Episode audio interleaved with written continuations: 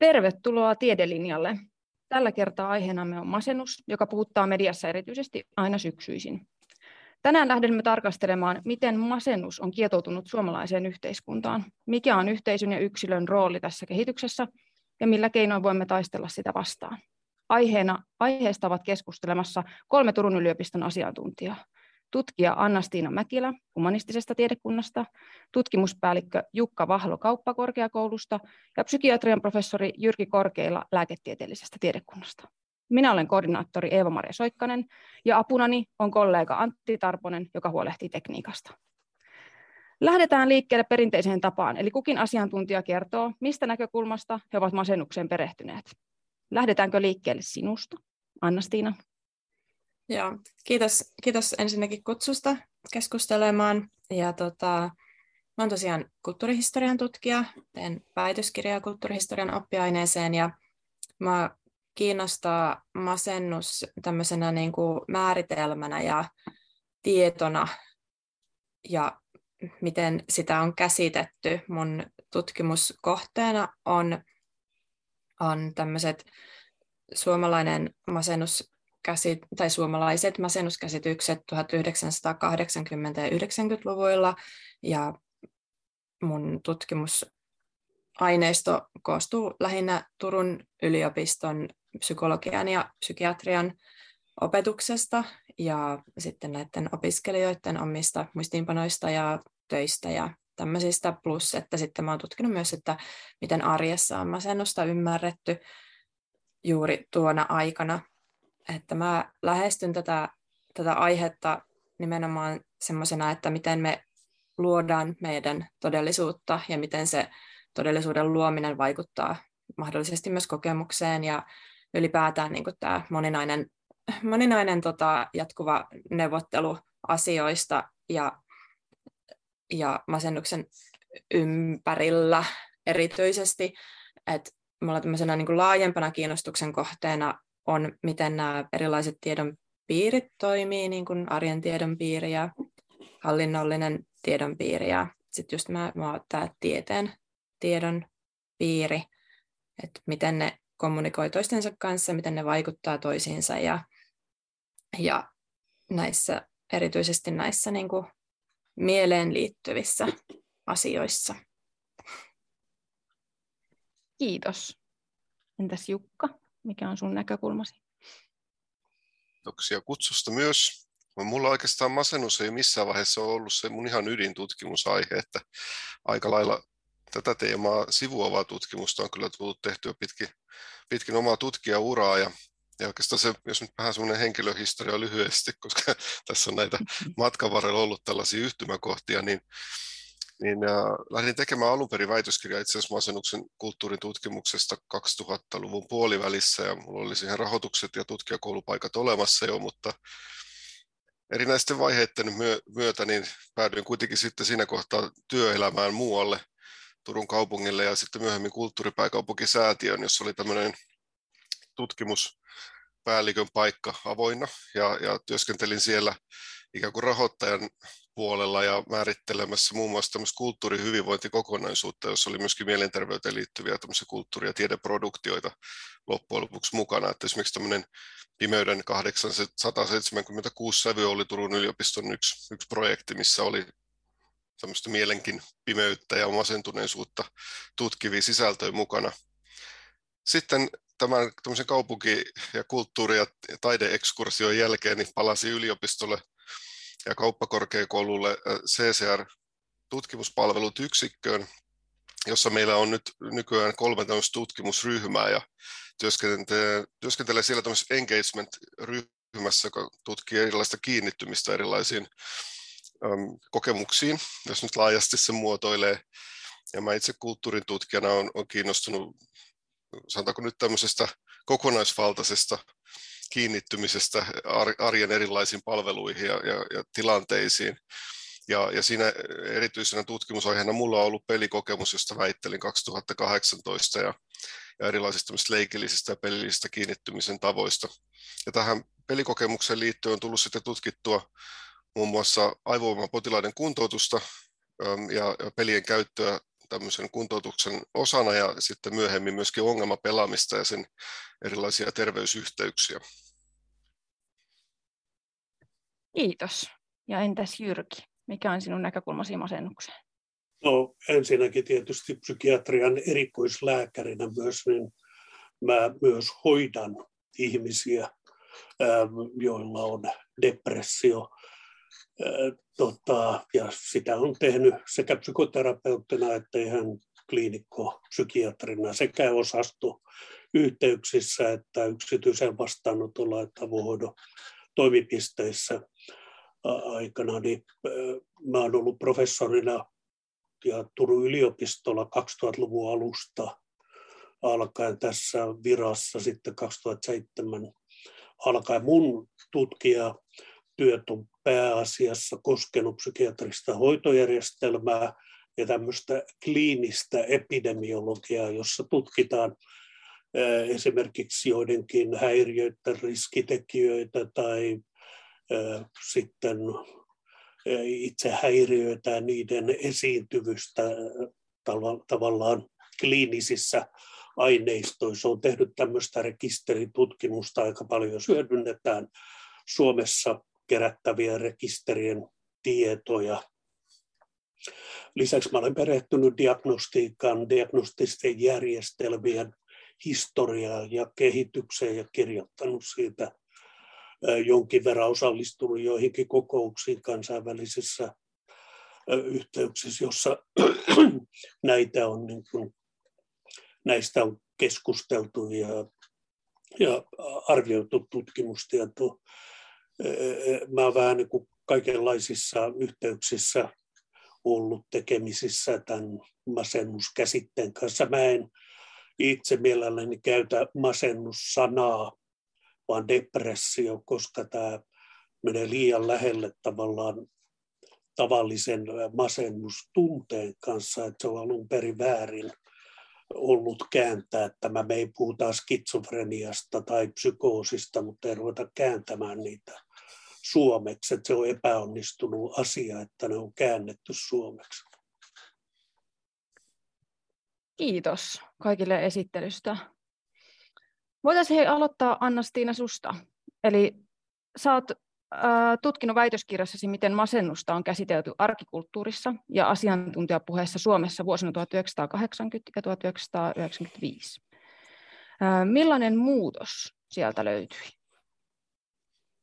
No lopulta tuossa tuon 15 vuoden aikana niin tässä tota, yliopistokoulutuksen sisällä ei nyt ihan hirveän suurta muutosta näissä käsityksissä tapahtunut, että se muutos enemmän niin kuin näkyy, että siellä on tuloillaan tämä muutos tiettyyn suuntaan, mikä on sitten ennemmin tapahtunut nyt tällä vuosituhannella.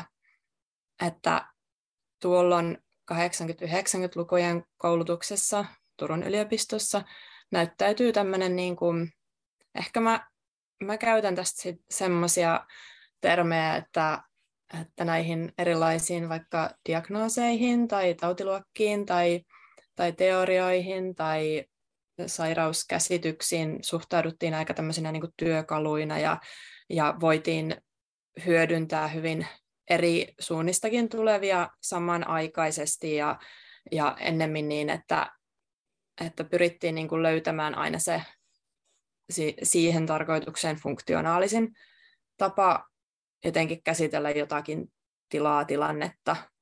Ja semmoinen tietynlainen niin kuin epävarmuuden sietäminen näkyy niissä teksteissä ja sitä myös ihan eksplikoidaan.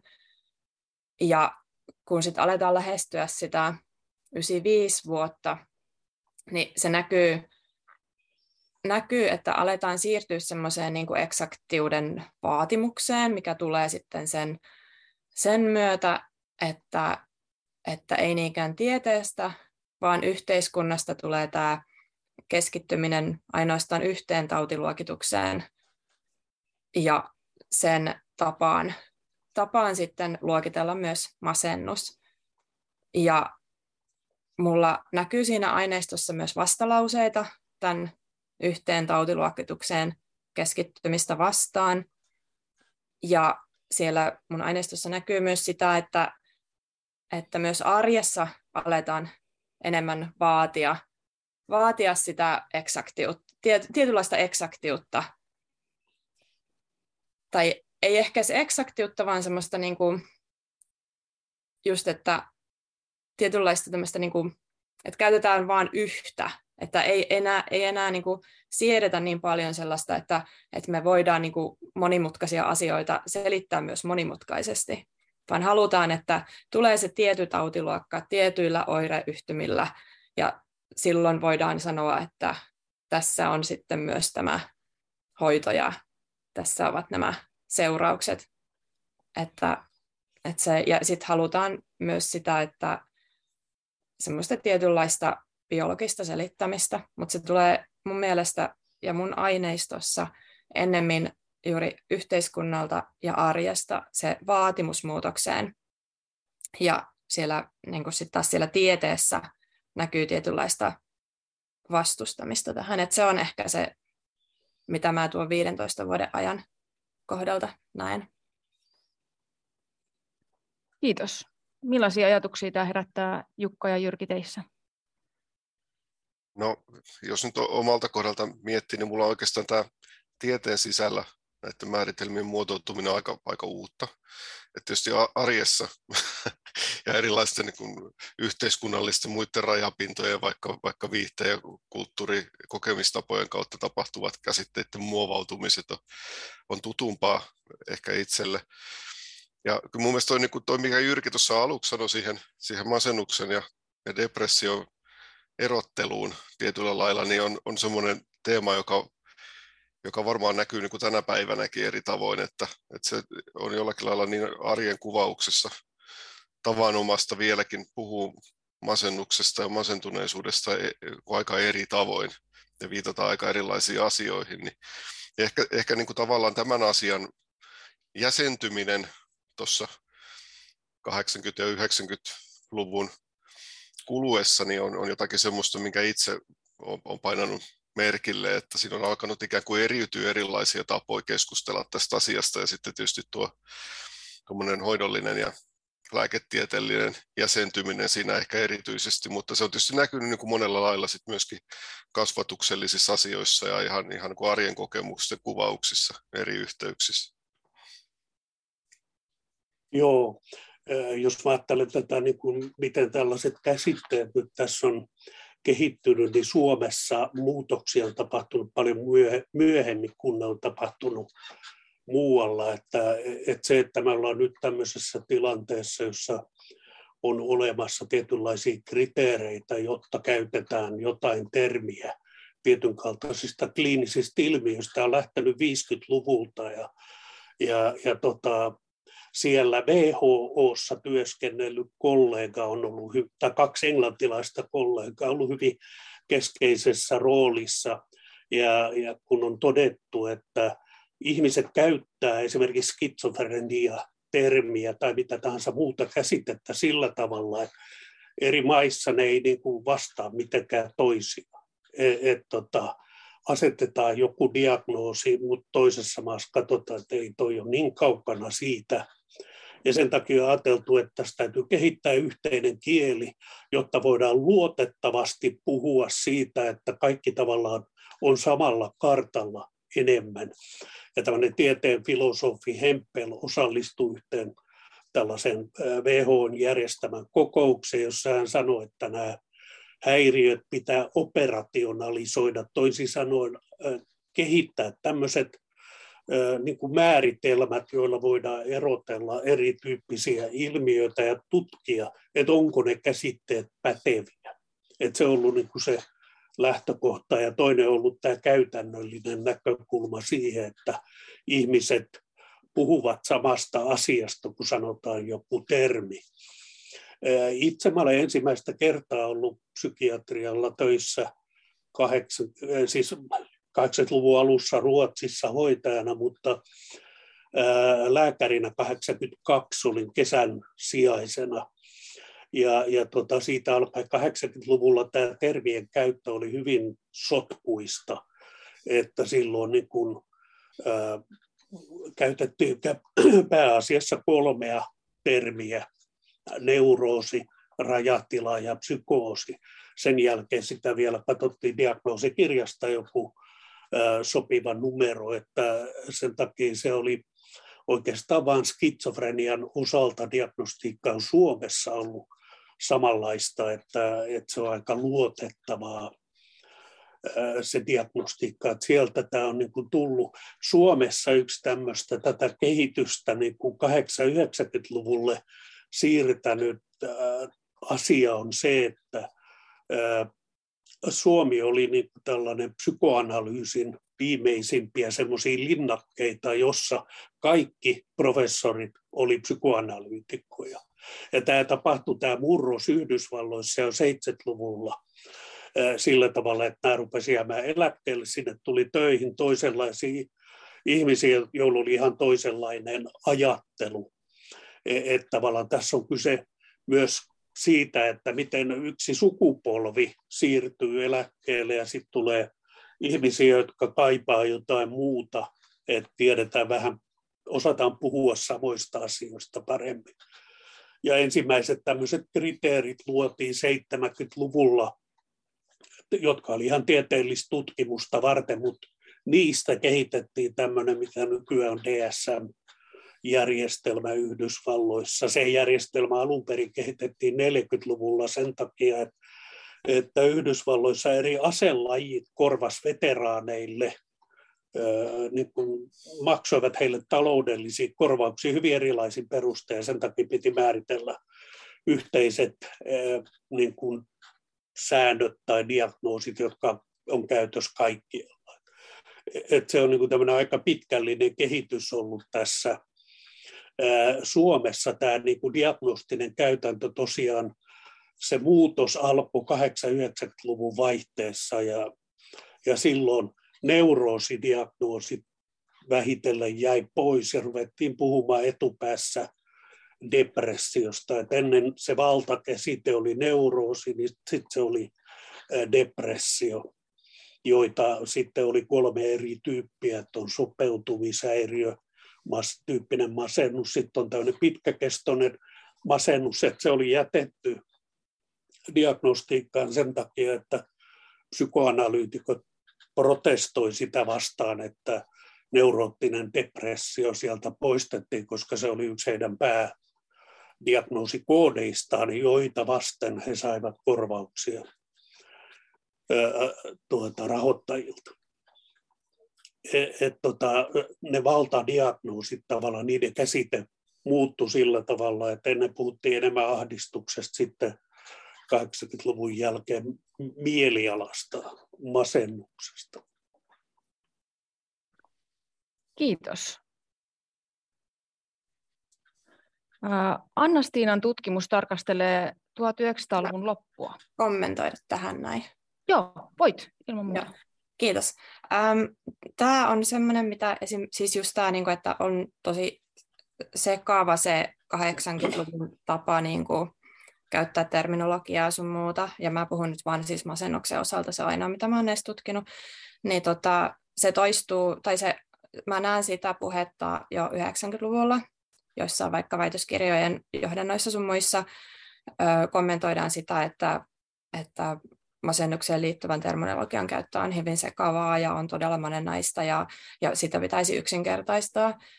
Mutta sitten, ja se vaikutti kyllä niin kuin omankin silmään siinä vaiheessa, kun lähti tutustumaan tähän niin kuin aineistoon alkuun, niin vaikutti sekavalta, mutta mä ehkä väittäisin, että ei se välttämättä ollut sen aikaisille tutkijoille ja niin kuin näille, jotka olivat siinä pidempään olleet, niin ei välttämättä ollut niin sekavaa, vaan se oli ennemmin osa sitä tapaa tapaa niin kuin tehdä eri tavalla. Että, että oli niin kuin esimerkiksi nämä psykoottistasoiset ja neuroottistasoiset, niin ne oli tapa ilmoittaa, että oliko kyse vakavasta vai lievästä. Ja ne näkyy myös ihan niissä tautiluokituksista, että siinä, mitä, mitä Suomessa käytettiin. Suomessahan on tautiluokitukset pohjanneet ja käsittääkseni pohjaavat edelleen tähän niin kuin WHOn ICD-järjestelmään. Ja Jyrkin mainitsema tämä DSM, joka tulee siis Yhdysvalloista, yhdysvaltalainen tautiluokitusjärjestelmä, ja nimenomaan psykiatrinen tauti, tautiluokitusjärjestelmä, niin siinä tapahtui tosiaan isoja muutoksia ja ICD, eli tämä on tautiluokitusjärjestelmä, alkoi sitten tota, ö, tässä 80-luvulla, tai otas nyt 90-luvulla noudattaa myöskin tätä yhdysvaltalaista aika pitkälti. Vuonna 80 julkaistiin tämmöinen aivan uudenlainen tautiluokitus Yhdysvalloissa, mikä on ollut se kaikista vaikuttavin nyt sitten, mikä vaikuttaa edelleen 2000-luvulla. Edelleen me noudatetaan aika paljon sitä, miten siellä niitä muutoksia tehdään. Ja se oli just se, mikä sitten tuli tietyllä tavalla yksinkertaistamaan näitä ja tekemään semmoista tietynlaista niin kuin semmoista niin kuin, että, että kaikki onkin saman järjestelmän piirissä. Ja se ei välttämättä, tai siis, että itse näkisin, että se, siinä on myös huonot puolet, että on hyvät puolet, mutta myös huonot puolet, että, että ei se 80-luvun tapa ainakaan niissä, mitä itse luin oppikirjoja ja opinnäytteitä, niin ollut vain huono. Siellä oli se oma logiikkansa, että se ei välttämättä ollut niin, että asioita tarkastellaan tautiluokan kautta, vaan tarkastellaan sitä kautta, että, että tota, jaotellaan just vaikka, että, että kerrotaan, onko, onko niin kuin erilaisten tämmöisten vaikka dikotomioiden kautta, että kuvaillaan sitä tilaa. Se voi saattoi olla pitkäkin niin kuin lista erilaisia kuvailuja siitä tilasta, mitkä nyt nähdään niin kuin sen tautiluokan puolesta. Et voidaan sanoa tämmöisestä, että, että ollaan siirrytty vähän niin kuin siitä, siitä tilasta tautiluokkaan niin kulkevasta polusta, niin siitä tautiluokasta tilaan kulkevaan polkuun tietyllä tavalla. Öm, no tässä nyt oli joku muukin pointti tähän näin, mutta tota, no joo, se unohtuu. Tämä oli oikein hyvä. Ää, Anna-Stiina, sä tutkit 1900-luvun loppua sun mm. väitöskirjassa, niin osaako te sanoa, miten asiat ovat kehittyneet 2000-luvulla? Tässä on nyt muutaman kerran siihen, siihen jo viitattukin, mutta sellainen tiivistys. Miten olemme edenneet tästä eteenpäin? Tarkoitatko niin kuin, no jos mä puhun nyt omasta kontekstista, mm. niin se tarkoittaa tutkimusta. Tutkimusta on tehty lisääntyvästi näiden käsitteiden valossa.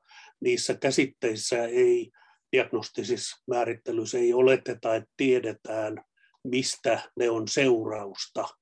Mutta mitä enemmän tutkitaan, on asioita tutkittu, niin sitä paremmin näkyy tämän luokittelun rajat sillä tavalla, että e, ei oikeasti ole semmoisia niin kategorioita, mitä määritellään, niin niitä ei oikeasti ole oikeastaan olemassa luonnossa vaan ne on enemmän tämmöisiä jatkumoita tämmöisten normaalien ja, ja sitten patologisten piirteiden välillä. Siellä ei ole mitään semmoista eroa. Että tavallaan se, mihin on päädytty käyttämällä näitä, on se, että nyt me tarvitaankin kyllä joku muu askel tähän. Sitten jos ajattelee sitä 80-luvun tapaa, niin siellä lähdettiin aina ajattelemaan, että me tiedetään, mistä nämä johtuu, ja meillä on tämä psykoanalyyttinen tai perheterapeuttinen näkemys, mm. ja me selitetään ne asiat kaikki sitä kautta ja päätellään niistä etiologia-oletuksista, mistä on kyse. Eli tavallaan nykynäkökulman mukaisesti siellä oli niin kuin kärryt ennen hevosta. Mä ehkä tähänkin että siellä oli se etiologia oli yhtenä selittävänä, kuvailevana, mutta ei se ollut aina niin kuin masennuksen kohdalla ollut se edes päällimmäinen, eikä välttämättä aina, aina ollut se oleellinen, vaan saattoi olla niitä muitakin, joiden kautta sitä niin kuin, vaikka se kesto tai just se vakavuus tai, tai no joo, no etiologia ehkä siinä mielessä, että katsotaanko sisä- tai ulkosyntyiseksi, mutta tota, mm, mutta jollain tavalla mä sitäkin mietin tuossa, että niin, siitä, siihen mun piti ehkä kommentoida myös, että, että psykoanalyyttinen koulukunta näkyy vahvasti Turun yliopistossa tosiaan edelleen 80-luvulla sekä niissä opinnoissa että sitten, sitten niin kuin, niin, no, opinnoissa, opinnäytteissä, kirjoissa, mitä luettiin, mutta et, et se ei ollut vaan se, vaan siinä jotenkin ainakin mun silmään se näytti siltä, että et, et oli se psykoanalyyttinen koulukunta, mutta oli siinä rinnalla koko ajan luettiin myös niitä muita, että ihan oltiin hyvin selvillä niin kuin biopsykiatrisista niin kuin näistä koulukunnista ja ajatuksista ja mitä muita sitten olikaan. Ja samalla niin kuin ammennettiin, ammennettiin niin kuin eri tahoilta tulevaa tietoa ja se jotenkin tällä aika niin kuin palapelimaisesti oli se kaikki tieto niin kuin siinä läsnä niissä, niissä tota, no vaikka niissä opinnäytteissä, että aika harva oli semmoinen, että nyt olen jotenkin fiksoitunut johonkin, johonkin tapaan ajatella, että siinä oli jotenkin vaikutti, että se oli oletuksenakin, että hyödynnetään eri koulukuntia ja että ne ei ole toisiaan poissulkevia, vaan ne on niin kuin toisiaan täydentäviä. Tota, se on kyllä ollut sen jälkeenkin sellaista ammattilaisten keskuudessa, että ei nähdä, että ää, psykoanalyyttisellä asia, että sillä ei olisi mitään arvoa. Tietysti koko kentässä on aina ollut ihmisiä, jotka kiistää täysin ää, tuota, toisen näkemyksen arvon tai epäilee. Vahvasti sitä. Mutta noin itse tämän kaikenlaisen koulutuksen läpikäyneenä, niin kyllä se psykoanalyysi oli Turun yliopistossa ja muuallakin semmoinen tavallaan kultainen vasikka, johon ei saanut koskea. Et, et se oli niin kuin se tapa nähdä, että muistan kyllä, että itse on jossain seminaarissa kysyin, että miten tämä niin kuin oikein toimii, että mun on hyvin vaikea ymmärtää, että miten tämä voi olla mahdollista. Ja mut tehtiin ihan naurun alaiseksi, eikä mulla ollut mitään tämmöistä niin kuin asiaa ää, sillä tavalla mitätöivää näkemystä siihen, vaan mä kysyin vain kysymyksen ja 50 ihmistä rupeaa nauramaan. Hmm.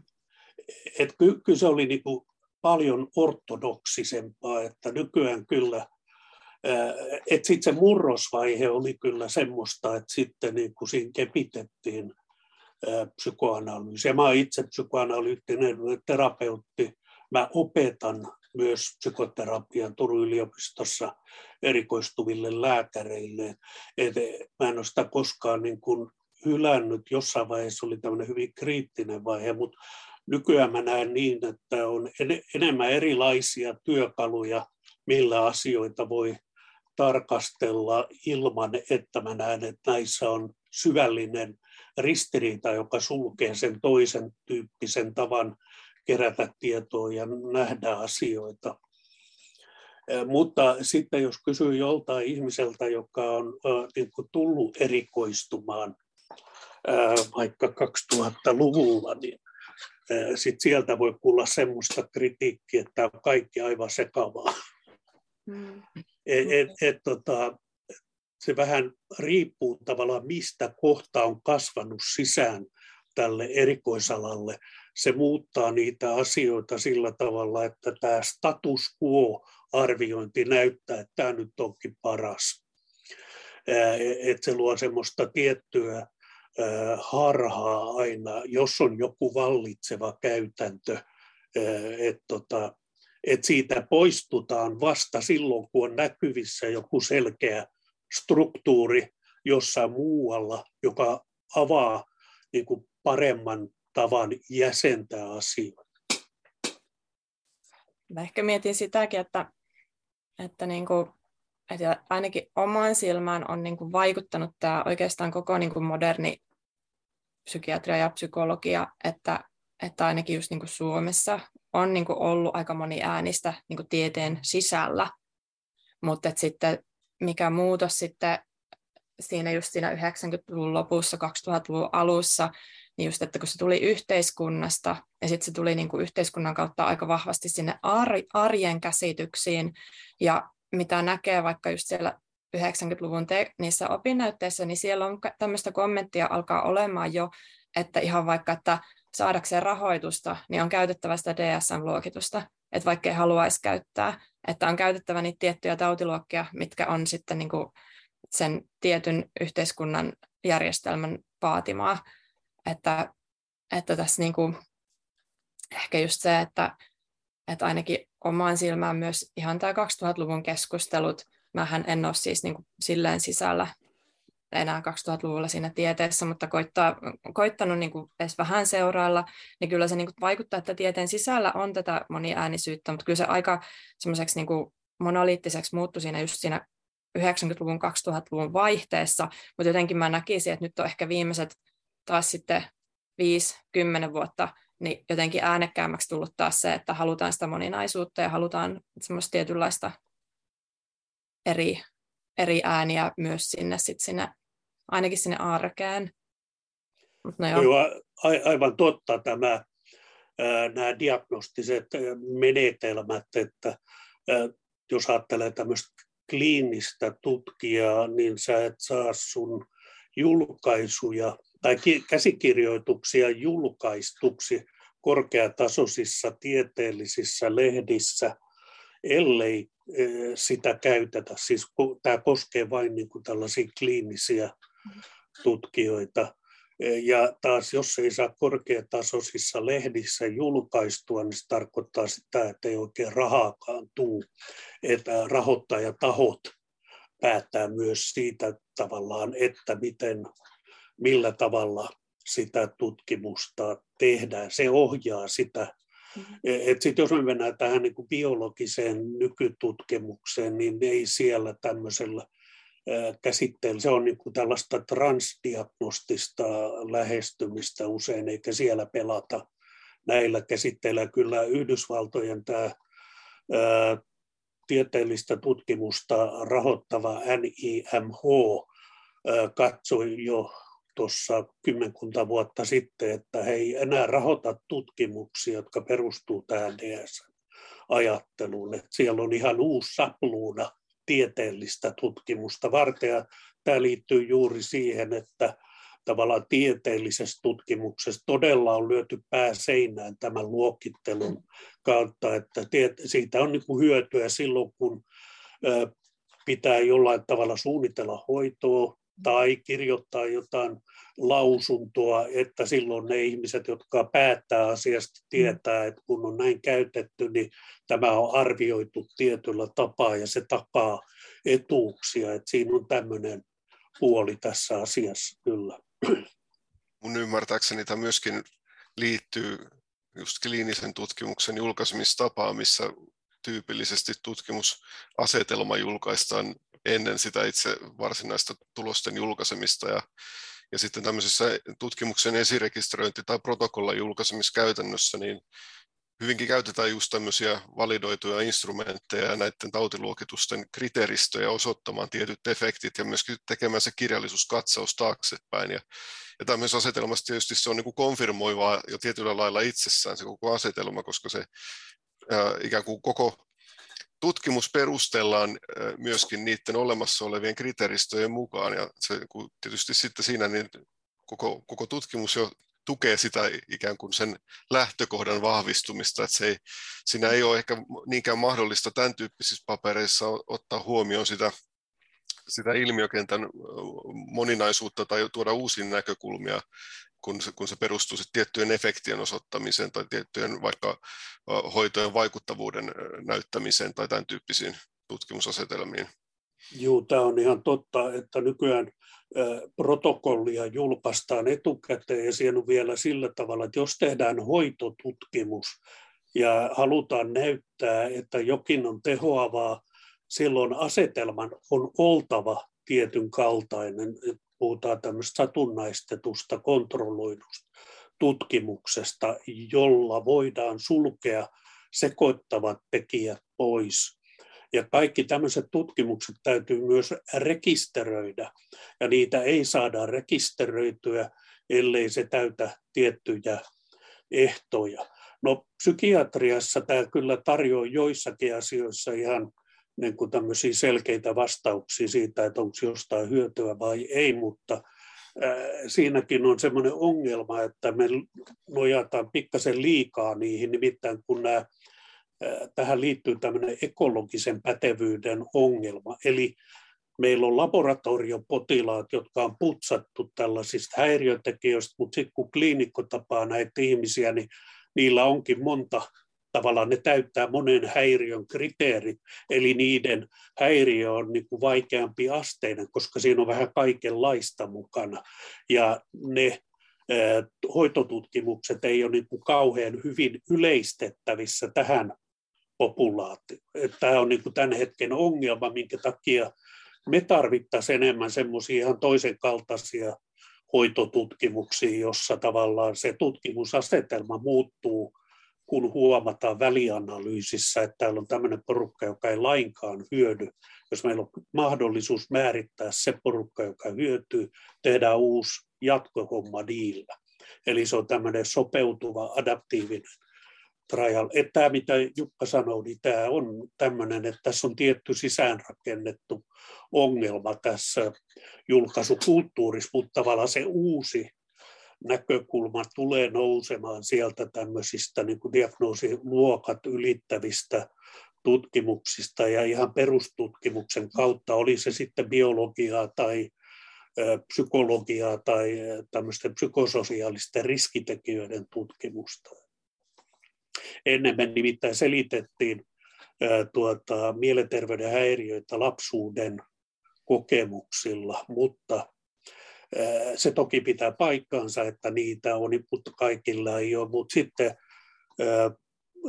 tuota, on sillä tavalla, että nämä samat, mulla on itsellä tutkimus tästä, että samat tekijät liittyy somaattisiin sairauksiin, eli, eli semmoisten lasten, jotka on noin 9-vuotiaita, niiden erilaiset biomarkkerit, laboratorioarvot, ja he pitää olla lapsuudessa kokeneet, niin on täysin samanlaista, jos ihmiselle kehittyy myöhemmin joku verisuonitauti kuin jos sille kehittyy depressio. Eli masennus ja verisuonisairaudet on tavallaan saman sukupuun tällaisia runkoja.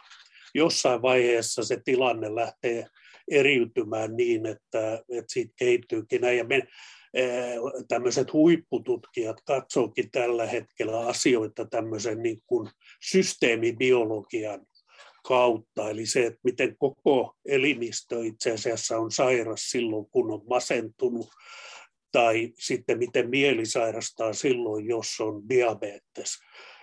Ja, ja miten kaikki nämä niin kuin liittyy siihen, miten ihmisen aivot prosessoi ympäristöperäistä informaatiota, että se tulee muuttumaan niin kuin ihan tuon tuommoisten asioiden takia niin kuin aika äh, radikaalisti. Et meillähän oikeastaan kaikessa ajattelussa laahautuu mukana semmoiset asiat, jotka on äh, todettu 1800-luvulla. Mm. Eli meillä oli elin ja siinä oli tauti. Ja, ja tällä tavalla, että se oli elinpohjainen. Ja, ja, ja tota, se on tämmöinen hyvin suppea tapa nähdä asioita että tota, ihmisen iholla on stressin säätelyjärjestelmä. Ihminen voi tämmöiseen psykososiaaliseen stressiin reagoida iho sairauden pahenemisella tai sitten tulee jotain ihoreaktioita tai tämmöisiä. Eli, eli tämmöinen tavallaan meidän sairausajattelu on tämmöistä niin kuin, joka muistuttaa tuberkuloosia. Tulee taudi aiheuttaa ja siitä tulee täsmällinen seuraus mutta se niin kuin yleensä se ei pidä paikkaansa. Se on vaikka kätevä tapa ollut lähestyä asiaa. Tämäkin on tosi mielenkiintoista, että just, että, että onhan näitä, että, että jotenkin mun mielestä näyttäytyi silloin 80-90-luvulla mun mielestä edelleen niin kuin elää saman aikaan niin kuin tieteen sisällä, että on sitä ajattelua, että on, voidaan niin kuin tutkia just elinperäisesti, mutta sitten on sitä ajattelua, että voidaan tutkia tämmöisenä niin kuin työkaluna ja täm, enemmän just tämmöisenä, niin kuin, että on janaa ja, ja jotenkin, että ei, että ei, ei välttämättä voida edes löytää niin kuin selkeää niin kuin elinperäistä.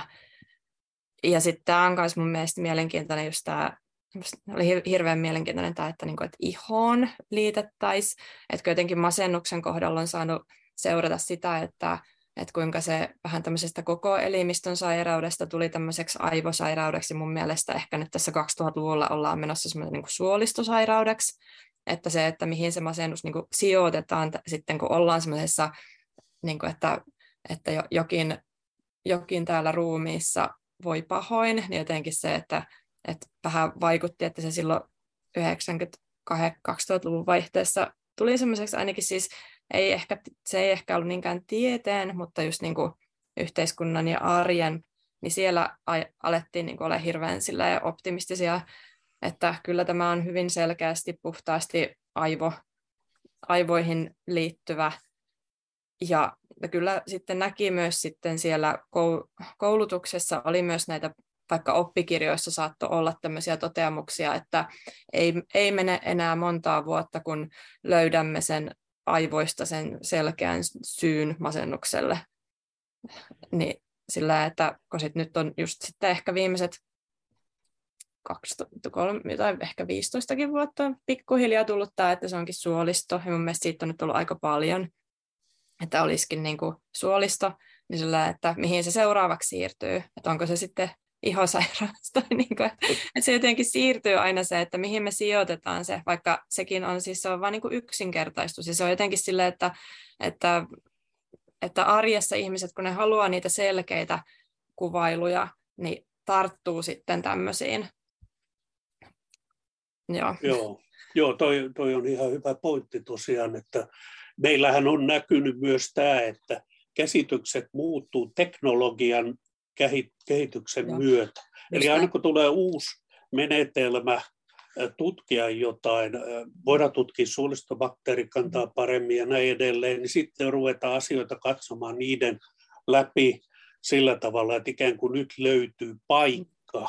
Mutta mm. tässä on niin kuin, nämä on desentralisoituja asioita, että, ei, että tämmöinen lokalisoituminen Toki sitä tapahtuu elimistössä, mutta et, mm. tavallaan on erittäin vaikea sanoa, mikä on se juttu. Mm. Mutta se, että mikä on helpoin tapa puhua jostakin asiasta, niin, niin se on se tietysti edellyttää jotain tämmöistä paikantamista tai yksinkertaistamista, koska meillä ei ole mitään sellaisia käyttökelpoisia metaforia, tämmöisiä kompleksisia ilmiöitä varten, joilla voitaisiin tavoittaa sitä. Se on, se on, ja ihmisen ajattelu ei taivu ymmärtämään, että on tämmöisiä jatkumoita olemassa. Että se on, et, tota, tuli tästä suolistoasiasta mieleen, että tämmöinen Ted Dinan, joka on irlantilainen professori, joka on pisimpään tutkinut tätä suoliston mikrobiokasvuston yhteyttä erilaisiin psyykkisiin asioihin. Yhdessä kongressissa totesi, että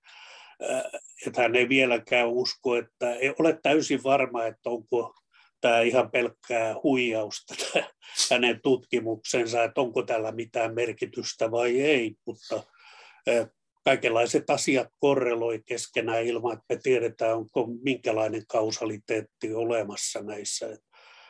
Mutta aina kun tulee joku uusi tapa katsoa, niin sitten tulee tämmöinen. Aina kun tulee myös uusi matemaattinen menetelmä käsitellä tietoa, niin siirrytään tavallaan uuteen tapaan ajatella asioista. Ja nyt on tulossa psykiatriankin kuvalla vauhdilla tämmöinen keinoälyn käyttäminen. E, ja, ja ne tutkimukset on sellaisia, että niitä on hyvin vaikea ymmärtää paljon mitään muuta kuin abstraktia. Ja, ja yrittää sitten miettiä, että mitä tämä nyt oikein tarkoittaa, mutta on mielenkiintoista, että tämmöinen oppiva äly tunnistaa psykoosiin sairastumassa olevan ihmisen paljon paremmin kuin ihminen. Hmm. Et tota, se taas voisi omalta tavallaan mullistaa semmoisia, kun käytetään jotain big dataa, niin meidän ei tarvitse aina tietää, että mistä asiat johtuu, kun me nähdään, että tämä ilmiö on tämmöinen, jos me vaikutetaan tuolla tavalla, niin äh, tilanne yhden ihmisen kohdalla on parempi. Hei, 1980-luvulla tapahtui muutos ja yhä useampi suomalainen sai masennusdiagnoosin. Mikä selittää tämän muutoksen? Jyrki voisi vaikka aloittaa. No itse asiassa mun väitöskirja oli tämmöistä rekisteritutkimusta, jossa mä katsoin tämmöisen deinstitutionalisaatioprosessin aikana tapahtuva sairaalahoidon käyttöä.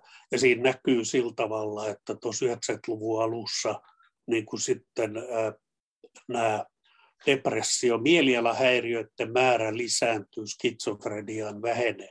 Siinä on yksi ihan todellinen asia, että ihmiset sairastuu skitsofreniaan harvemmin kuin ne sairastuu 70- 80-luvulla. Ja sitten jos sairastutaan, niin se oirekuva on aivan erilainen kuin aikaisemmin. Et sen on nähnyt ihan itsekin, että semmoisia tota, niin niin rankkaa oirekuvaa ja semmoista, mitä oli 80-luvun alkupuolella, ei enää koskaan näy.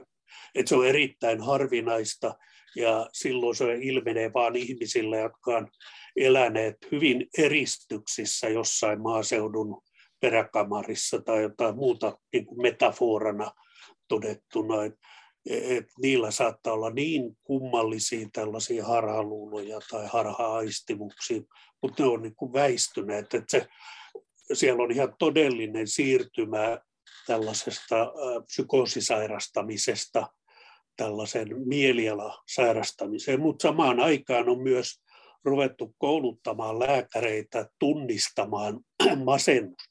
Ja tässä on, on tuota suomalainen itsemurhaprojekti ollut hyvin keskeinen tekijä. Se alkoi 80-luvulla Täällä ekaksi suunniteltiin, sitten tutkittiin ja sen jälkeen ruvettiin tekemään interventiona sitä, että tunnistetaan masennus paremmin kautta koko terveydenhuollon, jotta itsemurhapuoleisuuteen voidaan vaikuttaa. Ja silloin kun tämä toimeenpanovaihe oli käynnissä, niin siihen ajoittuu suomalaisen itsemurhapuoleisuuden huomattava lasku. Se ei kaikkea selitä, koska samaan aikaan tämmöinen alkoholin kulutus on laskenut selvästi. Et se on osatekijä tässä, kun ihmiset tekee useimmiten Suomessa itsemurhan silloin, kun he on nousu, lasku humalasta tai muuten siinä keskivaiheella. E, et siinä oli tämä diagnostinen käytös ja sitten sairastamisen muutos, ja joka on liittynyt pitkälti tiettyjen riskitekijöiden muutokseen. Syntymä, synnytyskomplikaatioita, raskauskomplikaatioita on ollut vähemmän, neuvolan järjestelmä on toiminut paremmin. Et siellä on kaikkea tällaista, joka on, on tuota, muuttanut ää, kuvaa. Se on kompleksinen asia, mutta siinä näkyy aivan selvästi, että jossain kohtaa mielialahäiriöt on ne ää, valtaryhmä, jonka vuoksi niin kuin tapausmäärissä potilaita kirjautuu sisään sairaalaan kuin ennen. Se oli skitsofrenia. Skitsofrenia vuoksi siellä ollaan pisimpään ja se on niin kuin kallein psykiatrinen sairaus. Ja sitten toi on, toi on hyvä huomio nimenomaan toi myös tämä tota, de, äh, mikä se nyt oli, no joka tapauksessa tämä, niin kuin, että, että laitoshoidosta siirrytään avohoitoon. että Suomessahan oli niin kuin, laitoshoitopaikkoja melkein ihan maailman ennätyksellinen määrä vielä 72 tai siinä 70-luvun alussa. Että meillähän oli tarkoituksena semmoinen niin hallittu siirtyminen pois laitoshoidosta ja se onnistui vielä 80-luvun aikana. Ja lama sitten sekoitti kuviot, mutta ajatuksena oli, että, että tota, panostetaan avohoitoon, mutta sitten oliko se sitten 60-luvulta lähtien samalla haluttiin panostaa äm, siis ennakointiin tuohon siis, ah, mikä se termi on, että, että ennen kuin ihminen sairastuu, niin siinä jo... Ennaltaehkäisy. Ennaltaehkäisyn, kiitos. Ja se oli semmoista niin kuin ihan ajattelutavan muutosta siinä kohtaan, ja meillä ihan niin kuin siis mielisairaslaista siirryttiin mielenterveydenhoitoon ja mielenterveyslakiin ja näin, että oliko se sitten 91, kun se lain nimikin muuttui. Ja mitä sitten jotkut tutkijat on just sitten huomauttanut, että mitä Suomessa on tapahtunut, on sitten myös se, että, että kun ollaan niin kuin äh, haluttu siihen ennaltaehkäisyyn ja jatkuvasti lievempiin tapauksiin kiinnittää huomiota, niin sitten nämä kaikista vaikeimmat tapaukset onkin sitten vähän jäänyt jo silleen, että ei aina saa sellaista hoitoa kuin tarvitsisi. Et, mutta tämä on ollut yksi tämmöinen muutos, mikä varmaan myös selittää sitä niin kuin diagnoosien kasvua, että myös lievemmät tapaukset ensinnäkin hakeutuu hoitoon, ne tunnistetaan ja niille annetaan sitten se diagnoosi ja ne päätyy sinne, sinne tota, sitten niihin taulukoihin. Mm, ja sitten just tämä, että oli tämä itsemurhahanke, mä ehkä vähän siinä, siis aivan äärettömän tärkeä hanke näin minunkin silmissäni, mutta ehkä hieman siinä voidaan, sosiologit käyttää nimenomaan tämän hankkeen ympärillä tapahtuva, tapahtuneen muutoksesta semmoista kuin depressioherääminen, että, että siinä kuitenkin hankkeen niin kuin se fokus oli itsemurhissa, mutta siinä hyvin vahvasti luotiin se linkki niin kuin masennuksen tai depression ja itsemurhien välillä, mikä ei välttämättä niin kuin olisi tarvinnut tehdä niin voimakkaaksi, mutta just, että, että se oli semmoinen hanke, minkä kautta nimenomaan sitten vietiin sitä, sitä masennuksen ajatusta ja masennuksen tunnistamista ja niitä masennusoirelistoja. Silloin myös siihen aikaan myös alettiin 80- ja 90-luvun alussa Suomessa tehtiin näitä omia tämmöisiä depressiotunnistamistaulukoita, tai ei näitä taulukoita, mutta semmoisia, että, että katson nämä kymmenen kohtaa, tämmöisiä niin kuin apuvälineitä sinne hoitohenkilökunnalle siihen seulontaan.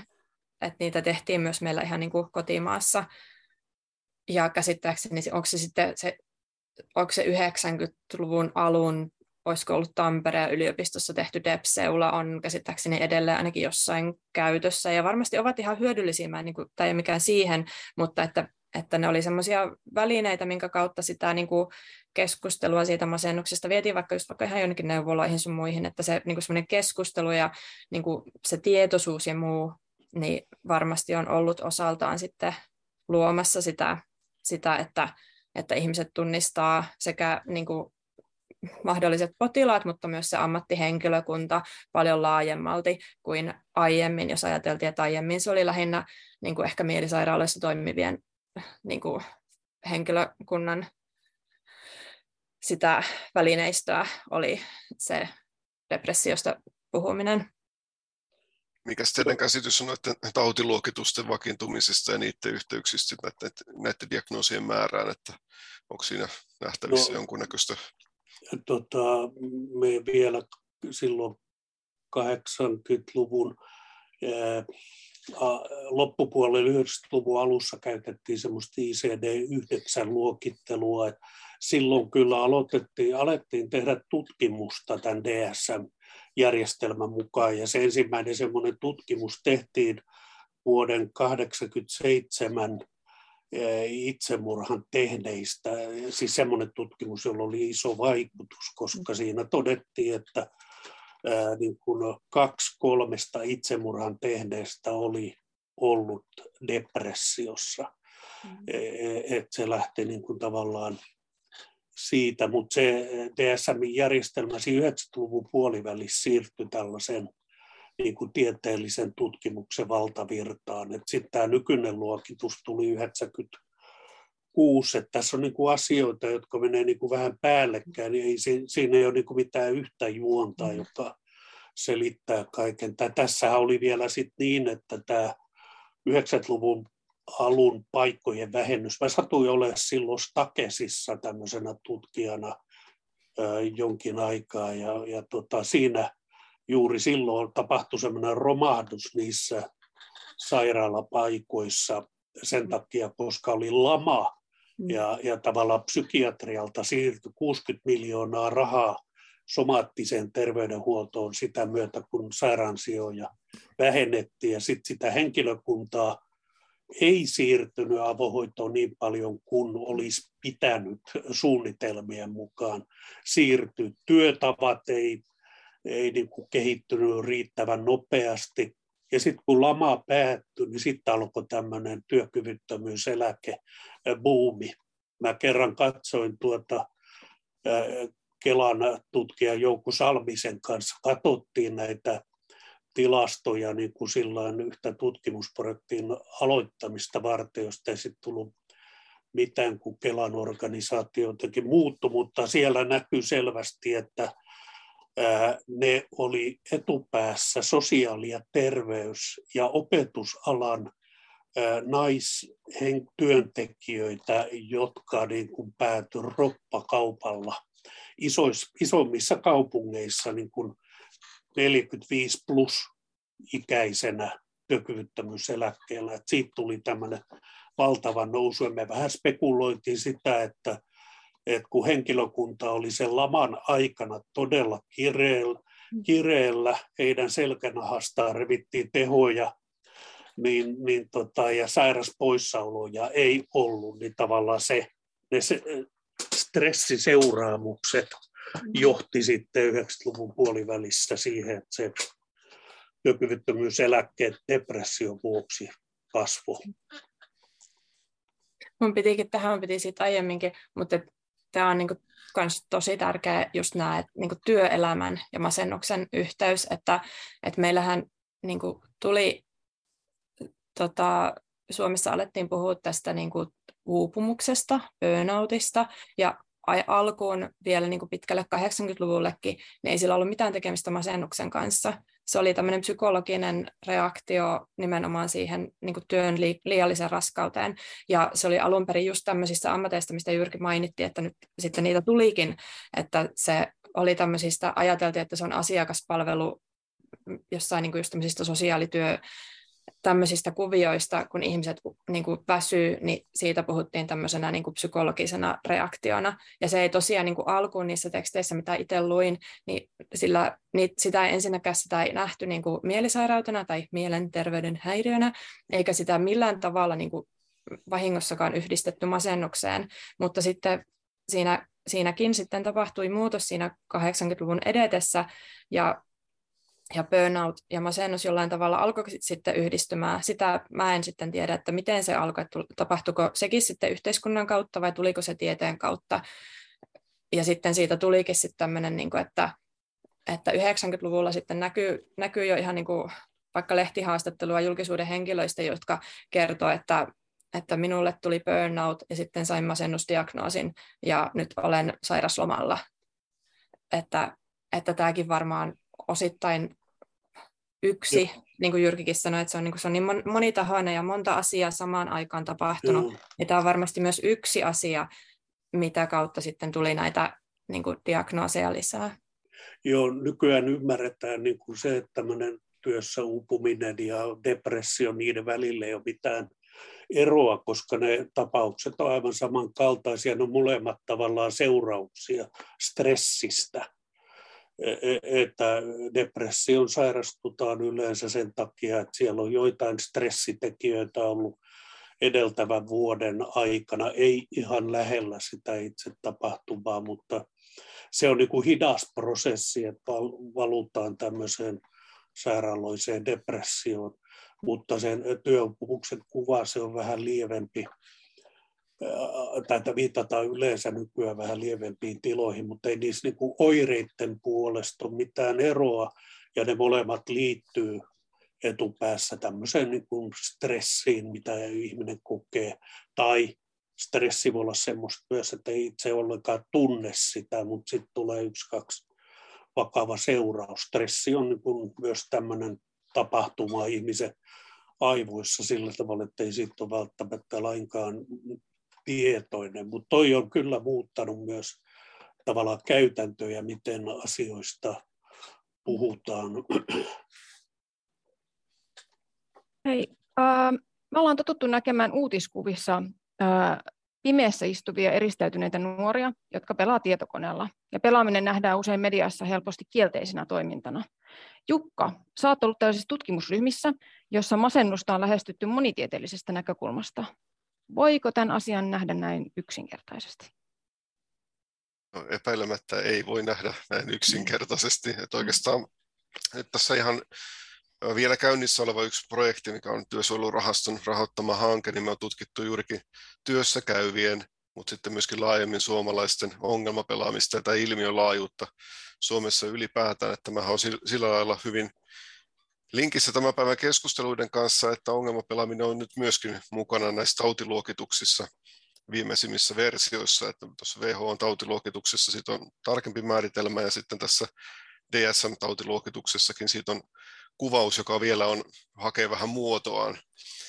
Ja, ja miten me tässä meidän projektissa on, on tutkittu ongelmapelaamista, niin on, on se, että me on tarkasteltu näitä erilaisia mittareita, tämmöisiä psykometrisiä mittareita, eli kyselyinstrumentteja käytännössä, joita ongelmapelaamiseen on kehitetty, joiden tarkoituksena on sitten auttaa ikään kuin vaikka hoitoon hakeutumisessa tai olla toimia tämmöisenä, ähm, sanotaanko nyt niin kuin kliinisen hoidon tukena jollakin lailla ja hiukan ehkä itsehoidonkin välineenä jossakin määrin. Ja näitä löytyy neljä tämmöistä mittaria, jota, käytetään aika laajalti tieteessä, mutta ne on hyvin tuoreita niin kuin koko tämän ilmiön muotoutuminen vasta tässä on käynnissä aika lailla, että kun puhuttiin nyt näistä parhaisista vaiheista masennuksen tutkimuksen diagnostiikkaan liittyen ja, ja tähän tutkimukseen liittyen, niin, niin tämä vihdepelaaminen, erityisesti vielä digipelaaminen, niin on varsin nuori ja varsin paljon muotoa hakeva ja tulee just sieltä yhteiskunnan suunnalta aika lailla. Et, et siinä on vielä niin kuin erittäin paljon liikkuvia osia, ja yksi liittyy just näihin instrumentteihin, joiden kanssa yritetään tunnistaa sitä ilmiöä ja sen ikään kuin vakavuutta siinä määrin, että voidaanko sitä käyttää tämmöisenä kuin hoitoon ohjaamisen osana, tai ainakin niin kuin kannustimena hakeutuu ehkä sitten jatkokeskusteluihin terapeutin kanssa tai näin.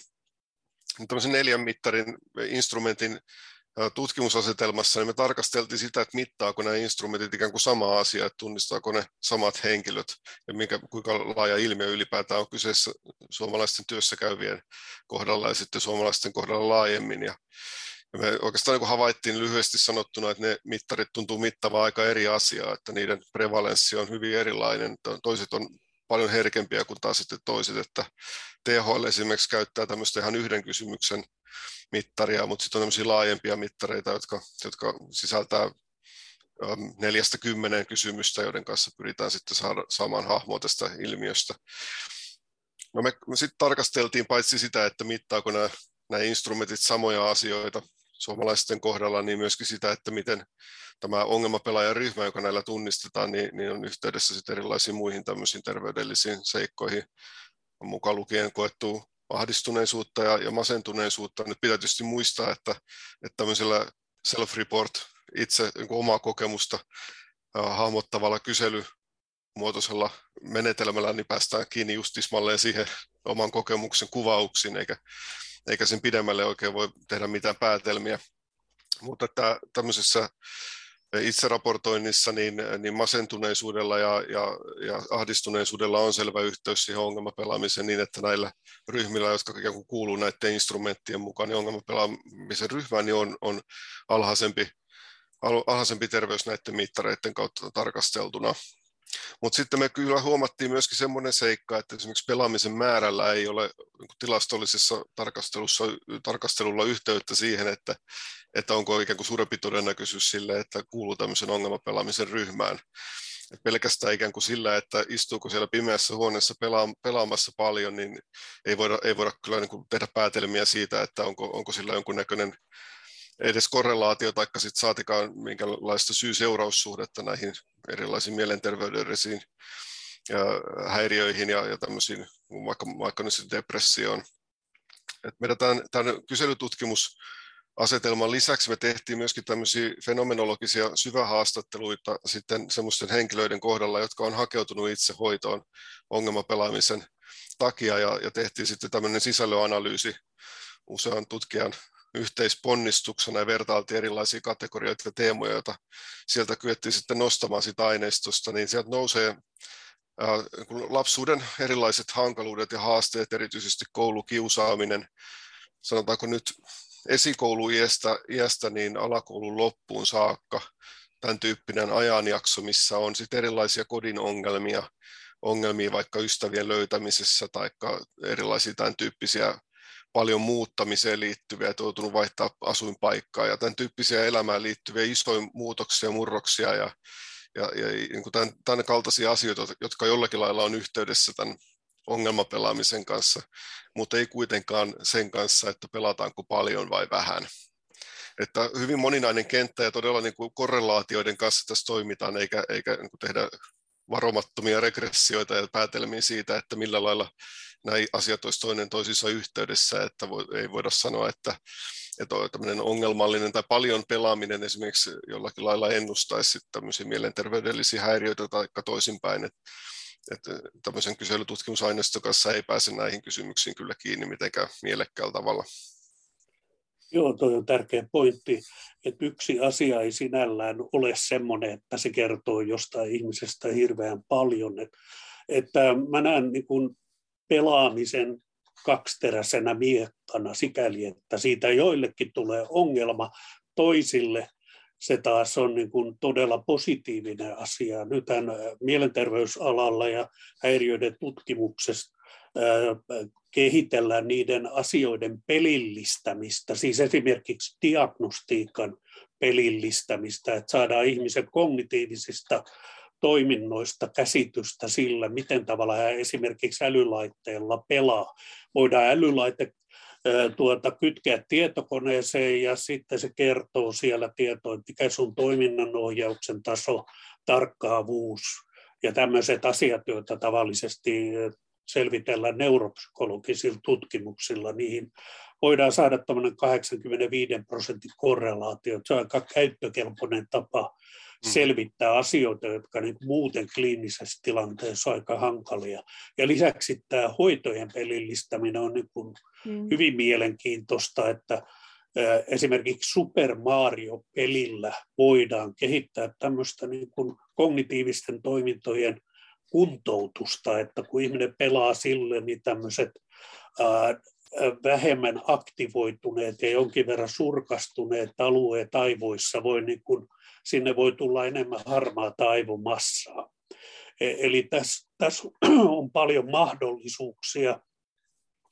Tietysti kliinikkona mä näen kyllä tämmöisiä tapauksia, joita kuvaa hyvin tämä japanilainen hikikomori-käsite, eli semmoinen, että ihminen juuttuu siihen tietokoneeseen, muu elämä karsiutuu, vuorokausirytmi on aivan sekaisin, niin kuin yksi perhe tuli vastaanotolle ja isä sanoi pojastaan, että me ollaan kerran kuukaudessa samalla aikavyöhykkeellä.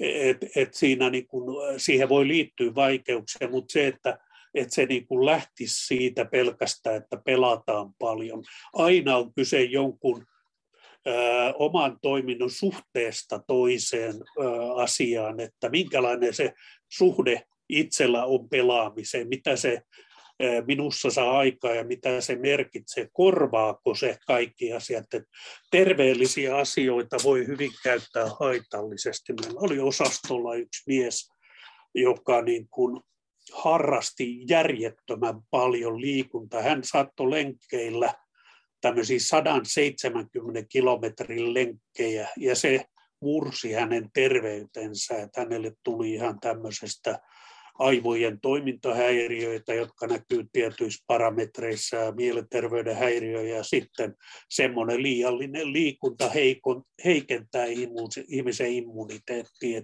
Aina jotain asiaa voi tehdä liikaa oli se sitten alkoholi tai pelaaminen tai juokseminen tai postimerkkien keräily tai näin edelleen.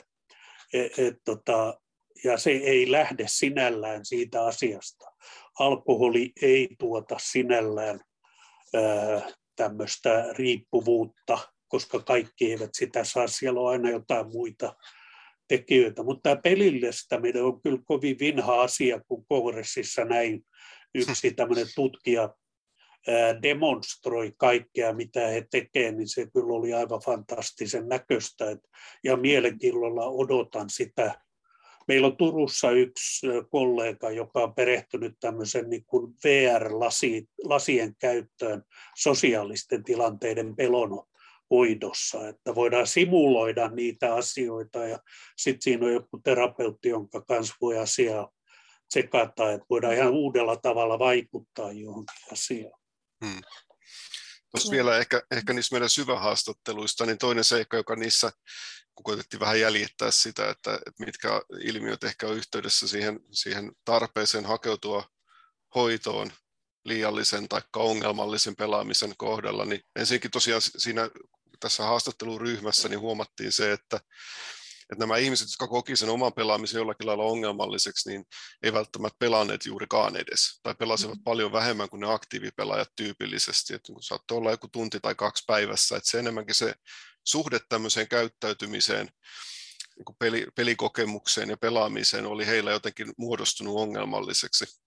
Ja yksi seikka, mikä tähän, on tämmöistä teoria-näkökulmaa tähän vähän rakennettu psykologisen motivaatioteorian kautta, että pelimotiveista ja syistä tiedetään se, että ihmiset tyypillisesti pelaa esimerkiksi sen takia, että pelaaminen tuottaa tämmöisiä autonomian kokemuksia, että voi nähdä, että omalla tekemisellä on vaikutus ja on valinnanvapautta ja pystyy ikään kuin saamaan asioita aikaiseksi kompetenssikysymykset, omat taidot riittää, ja sehän on ihan tässä pelisuunnittelussa sen olennainen asia, että puhutaan tässä flow-käytävästä, että ikään kuin liikutaan siellä haastavuuden sopivalla alueella, että ei käy liian tylsäksi, mutta ei ole liian vaikeaakaan, että tulee ikään kuin siitä psykologisia palkintoja, että pystyy suoriutumaan, ja sitten vielä kolmantena, joka on tämän itsemääräytymisteorian, joka meillä tässä nyt on ehkä tämmöinen jonkunnäköinen hiukan väliähkykehys ollut, niin tämmöinen psykologinen tarve jonka tyydytyksessä pela, pelaaminen esimerkiksi on toimiva väline, niin on, on tällainen sosiaalinen yhteenkuuluvuus, eli voidaan kokea tällaista,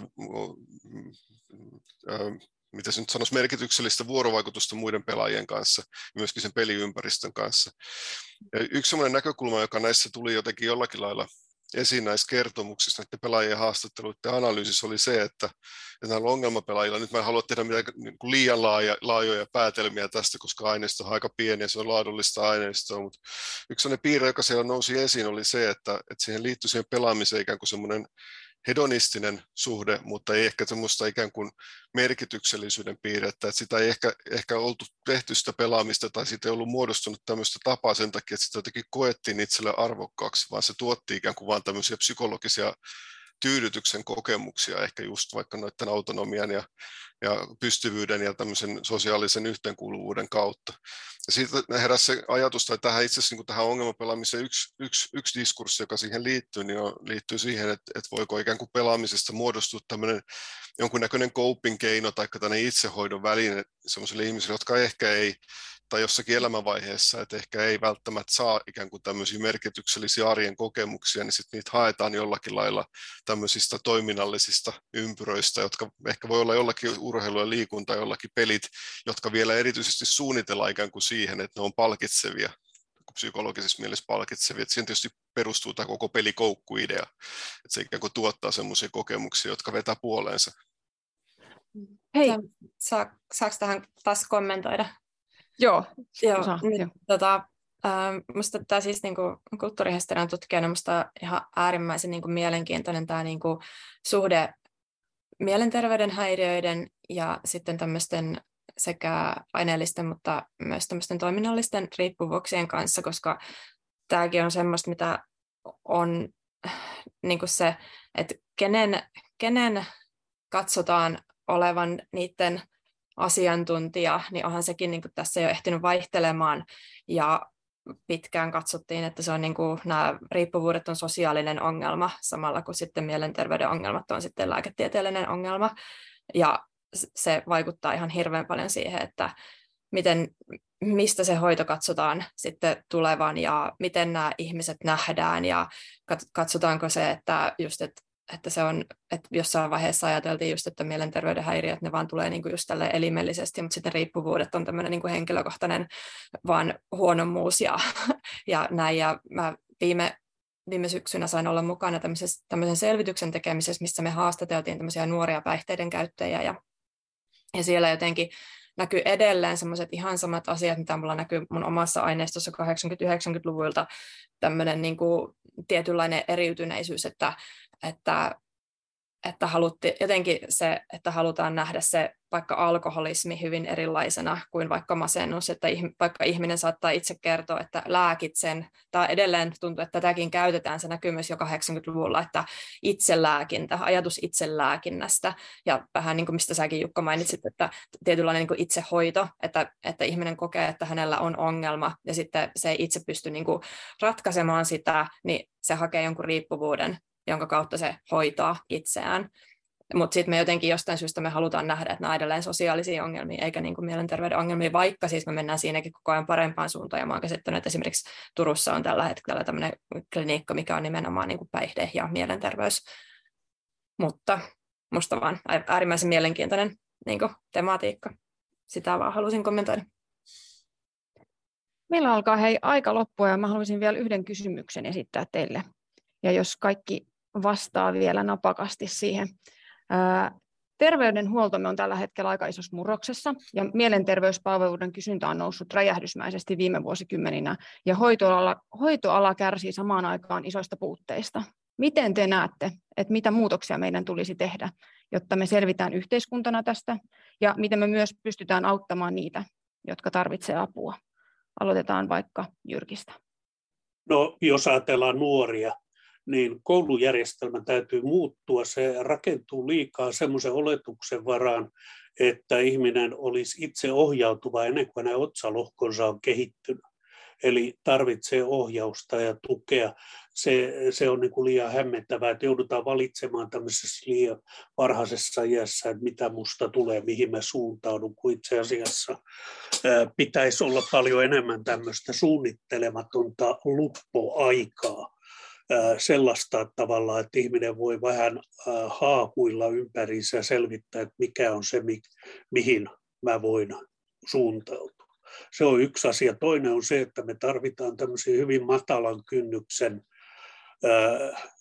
psykoterapeuttisia hoitoja. Mä en tarkoita psykoterapiaa sinällään, vaan sitä, että on tavoitettavissa ensilinjassa digitaalisesti joku ihminen, joka kanssa voi vaihtaa omista kokemuksista ajatuksia, saada tukea.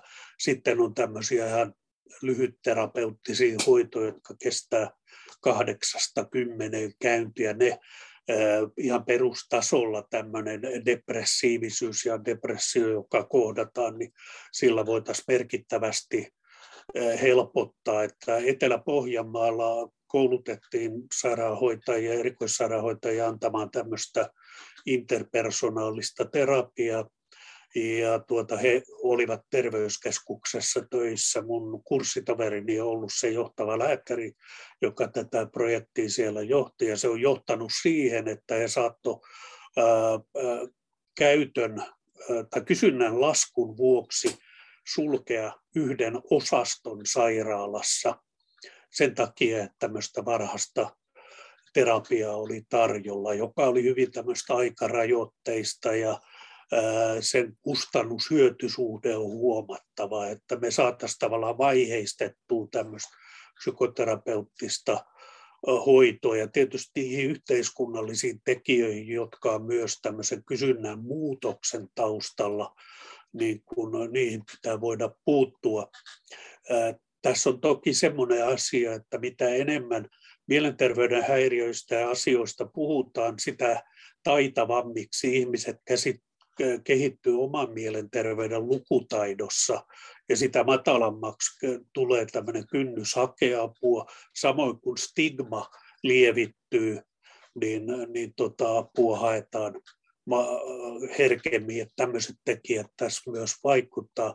Ylipäätään tämmöinen terveyden edistäminen, siinä pitäisi olla vähän parempi ote Suomessa, jossa voitaisiin katsoa myös sitä, että miten tämmöiset poliittiset päätökset vaikuttaa ihmisen eh, terveydentilaan, että se huomioidaan tämmöinen terveysvaikutukset erilaisissa ratkaisuissa, koska ne, jos voidaan edistää terveyttä, niin se voi olla halvempaa kuin sitten se raskaampi hoito siellä, että voidaan puuttua tämmöisiin yhteiskunnallisiin asioihin edistämällä terveyttä. Periaatteessa muuten mielenterveyden niin kuin edistämisessä ja tämmöisessä ennaltaehkäisyssä samanlaiset keinot tepsii kuin sydänsairauksissa.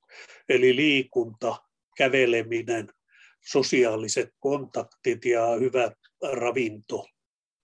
Nämä on todettu sellaisiksi, että ne edistää metsässä käveleminen ja kaikki tämmöiset luonnonläheiset keinot on sellaisia, että niillä voidaan vaikuttaa asioihin. Kiitos. Mitäs Jukka?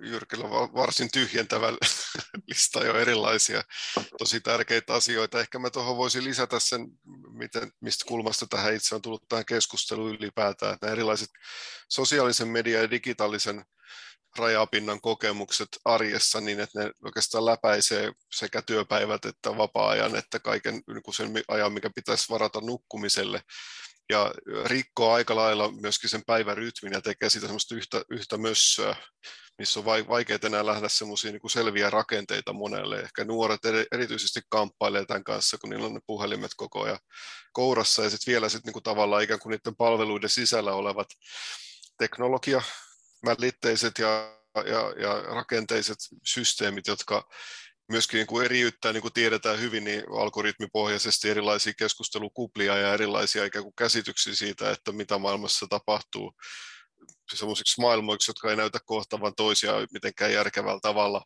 Ja sitten tietysti myöskin erilaiset ihan design-ratkaisut, jotka perustuu siihen, että paljonko tykkäämisiä saa ja paljonko kaverit on saanut ja miltä kukakin näyttää, niin ikään kuin koko tämä kenttä, mikä liittyy siihen digitaalisen teknologian jollakin lailla käteen kasvamiseen ja siihen, että se on niin kuin, ei ainoastaan iholla vaan ihon alla ja, ja sotkee päivä, päivärytmit ja rakenteet siinä, niin siihen liittyvät erilaiset just ne lukutaidon keinot, erilaiset muut tavat.